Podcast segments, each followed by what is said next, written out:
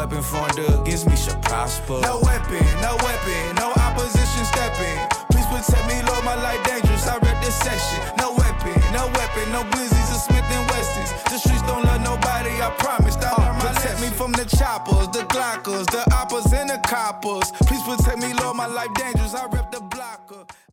Hello, hello, hello. Welcome to episode 105 of All In With Kevin. I am your host, Kevin Lewis. In today's episode, I'm going to talk about the Jets' victory in Heinz Field. It feels good to say that because I haven't had many opportunities to say that since Heinz Field opened.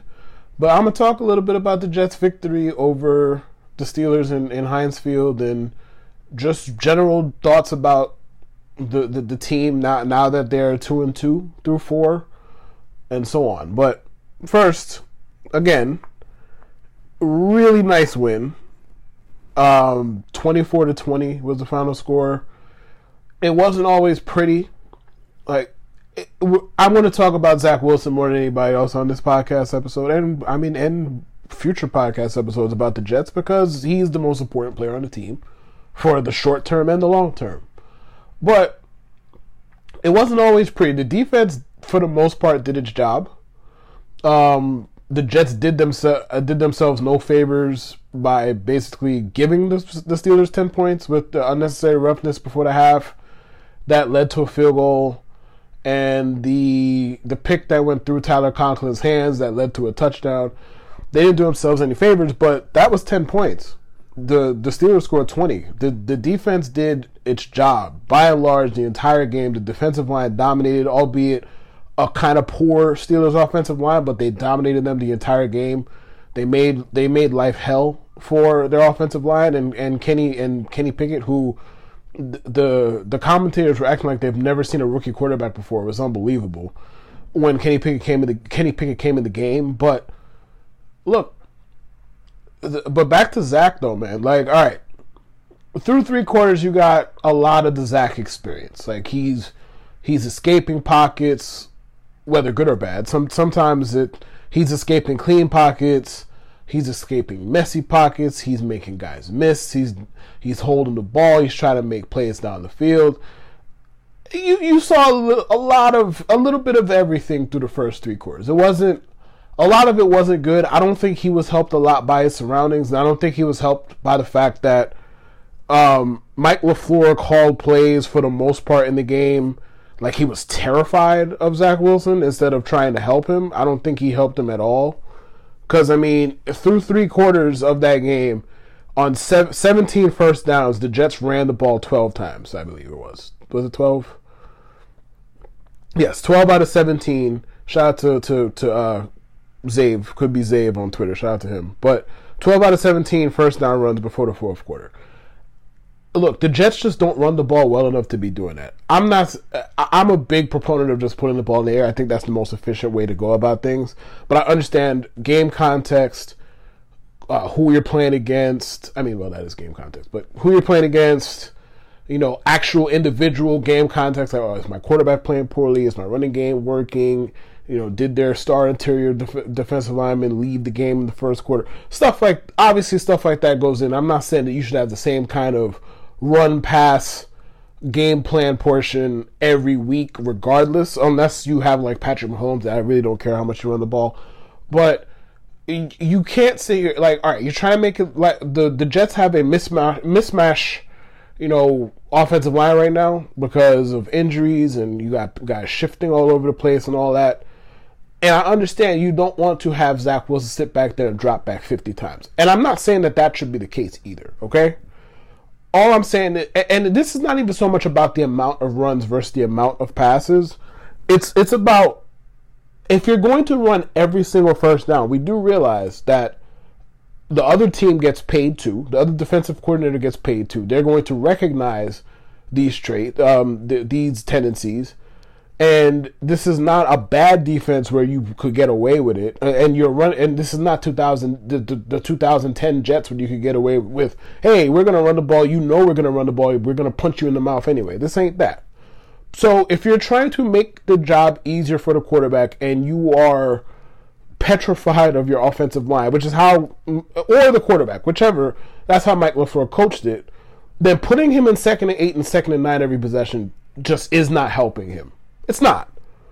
Flat out, it just isn't helping him. So, uh, is it about the fact that they threw the ball only 36 times, uh, most of them coming in the fourth quarter? Nah, it's not really about that. I think there's something to be said for, you know, throwing the ball on first down a little bit more, being a little bit different. Like maybe you throw the ball on first down a little bit more, you loosen up the defense a bit. Who knows? But putting your quarterback in second and eight and second and nine every every every possession is just not, or every set of downs, however you want to put it, is just not going to help him. My back is against the wall. This is not a test. It's the real deal. Help me. Help.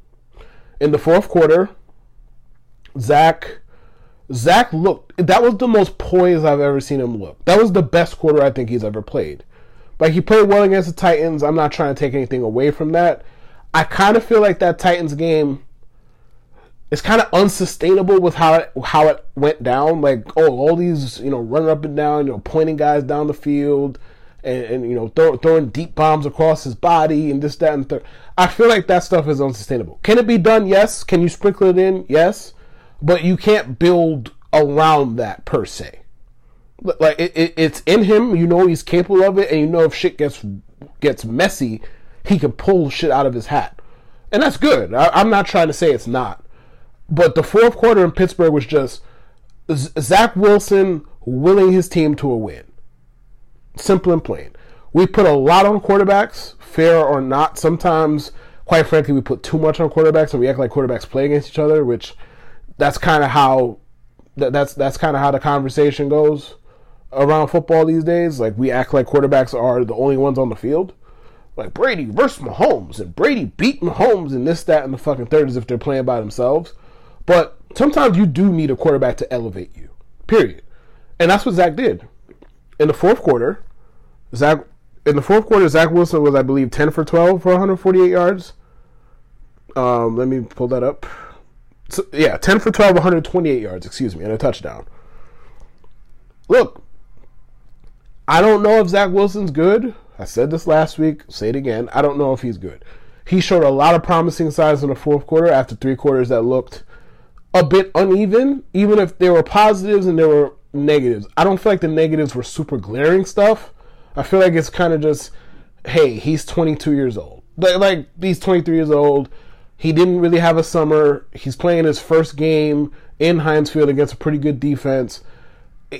you know, you it's easy to get into bad habits like footwork wise and leaving clean pockets. it's easy, and, and you know, skipping easy passes. It's easy to get into bad habits in in these particular circumstances in this particular kind of game. But the end result is part of the reason why the idea of withholding him just never appealed to me because it was just, oh, you know, are you really going to bring him back in his first game, you know, against the Steelers on the road against that defense in that stadium, da da da da and it's like, all right, do I understand that you don't necessarily want to put a guy who has a questionable, let's call it that, knee against that team in his first start when he might be rusty? Sure, fine. But if you claim he is healthy, which they claim he is 100% healthy, Believe that if you will. They claim he's 100% healthy and all that. Look, games like that, he's going to have to, if he's going to be the guy, he's going to have to help you win games like that. He's going to have to lead you to win games like that in tough in tough circumstances. If you're trying to if you're trying to foresee a future with him as a championship winning quarterback or a championship level quarterback. Like, not all championship level quarterbacks win. But if you're trying to foresee a future with championship level quarterbacks, he is going to have to win games in adverse in adverse situations and adverse scenarios. He's going to have to help you win. He's going to have to lead the team out of an abyss every now and again if he's going to be that guy. If he's going to be top of the line franchise, I'm going to be here for 10, 15 years kind of guy, he's going to have to thrive in these kind of situations. So I never thought, for developmental reasons, uh, for the football, the football reasons are obvious. Joe Flacco fucking stinks, and he processes like a moron, despite the fact that he's been in the league for fucking 15 years and he's 37. But besides that, for developmental reasons, sending Zach out there made the most sense. You go, oh, what if, what if you wreck his confidence? Look, if his confidence is wrecked by one game, he ain't it anyway. So you might as well send him out there and, and, and let's see what happens. Because he is your best chance to win. It ain't Joe Flacco. It ain't the guy who's whose teams have won like four of his last 28 starts. It ain't him. Right? And for all the, oh, I don't know how much difference it's going to make. Uh, I don't know how much difference Zach Wilson's going to make over Joe Flacco crowd, which mostly is Jude. Right? For for those people, quote unquote people in quotes, um, the, that whole game yesterday with the offensive line in flux and the kind of chaos that was going on in the pocket on, on a given play, that is why. He was pressured, I want to say it was like half the snaps, half his dropbacks, and he got sacked once. That is the difference. Am I saying it's going to look as good as it did in the fourth quarter every week? No. Am I saying the Jets are on their way? No. Am I saying Zach Wilson's on his way? No. But this idea that the Jets shouldn't have the Jets should have kept with Joe Flacco because he's the hot hand, or I don't really see a difference between Joe Flacco and Zach Wilson for this team was always was always top tier stupidity. Little boy, are you? Lying. What they say in New York? Is you dumb? So you really think y'all? Is you dumb? It was never based in any kind of actual reality. Because the fact of the matter is, it, it, benching Zach Wilson for like you're not winning anything with Joe Flacco any fucking way. And if for some reason Zach Wilson's bad enough to get benched, your be- your best hope is that he pulls he pulls himself together and as a guy you thought he was when you drafted him, as opposed to uh, uh like if we were talking about saving jobs, as opposed to the 37 year old guy that everybody outside of like 12 people know is bad, right? But either way, big time game from Zach. It's nice to be able to sit here and talk our talk about our quarterback because we don't get a lot of opportunity to do this as Jets fans. But he put up a four, like that was the best quarter of his career, and quite frankly, that's the best quarter I've seen from a Jets quarterback in a long fucking time, given circumstance and given context. The best quarter I've seen from a Jet in a long, long fucking time, and like he was he he was converting big time third downs, tight window throws you know, scanning the field, using his eyes to manipulate all pro safeties. It, was great. It had a little bit of everything, and it was fun. Because, I mean, it's not often you get in a situation as a Jets fan, and this is not even whether you're optimistic, pessimistic. I, I'm, I lean towards pessimistic more than anything else, but I, I kind of they've kind of beaten me into apathy, so I'm quiet about my pessimism it's not often you you see a Jets team get the ball back with whatever five minutes left, four minutes left, whatever it was on the last drive, and they need a touchdown. You feel really confident that they're gonna get one. When they got the ball back, like I had no doubt that they were gonna score a touchdown. I don't really know why I felt that way because their offense up until that point really was two good drives and not much else. So I'm not exactly sure why I felt that way, but I felt very confident. Maybe it was the maybe it was the fact that the drive right before that Zach looked good. He looked composed and they scored a touchdown. Maybe that's what it was. I thought they were going to go score a touchdown, and it, it, and they did, and it was great. Like your heart's pumping, you know, your team is driving down to try and win the game. It was great. It was fun. It, it was fun to be a part of, and hopefully there's more fun games like that. Like the Cleveland game was fun, but we all know why the Jets won that game. Number one, and number two, n- nobody really had any a lot of interest in watching Joe Flacco play quarterback.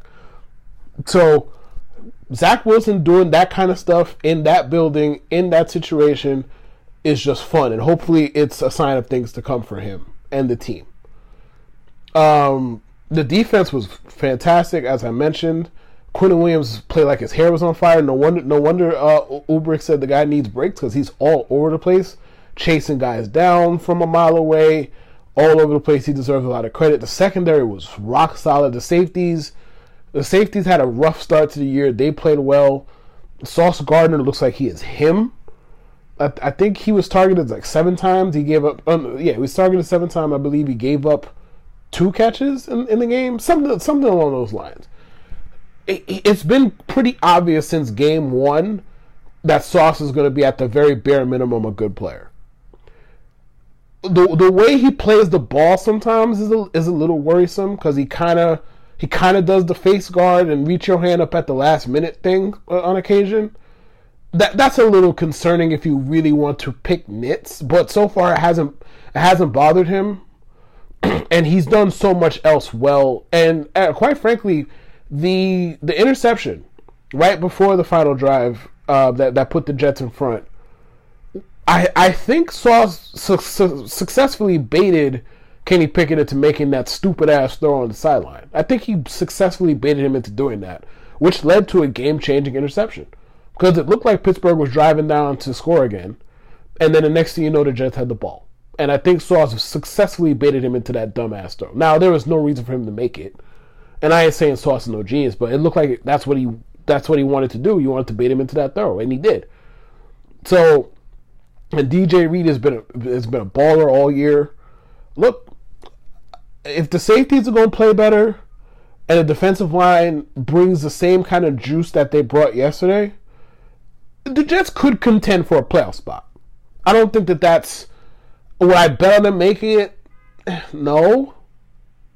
But could they? Yeah. Especially if Zach is just competent. Like, I'm begging. All I'm begging for is Zach to be competent this year. I realize he's a second year quarterback. I'm not sitting here saying he's supposed to be no top 10 guy.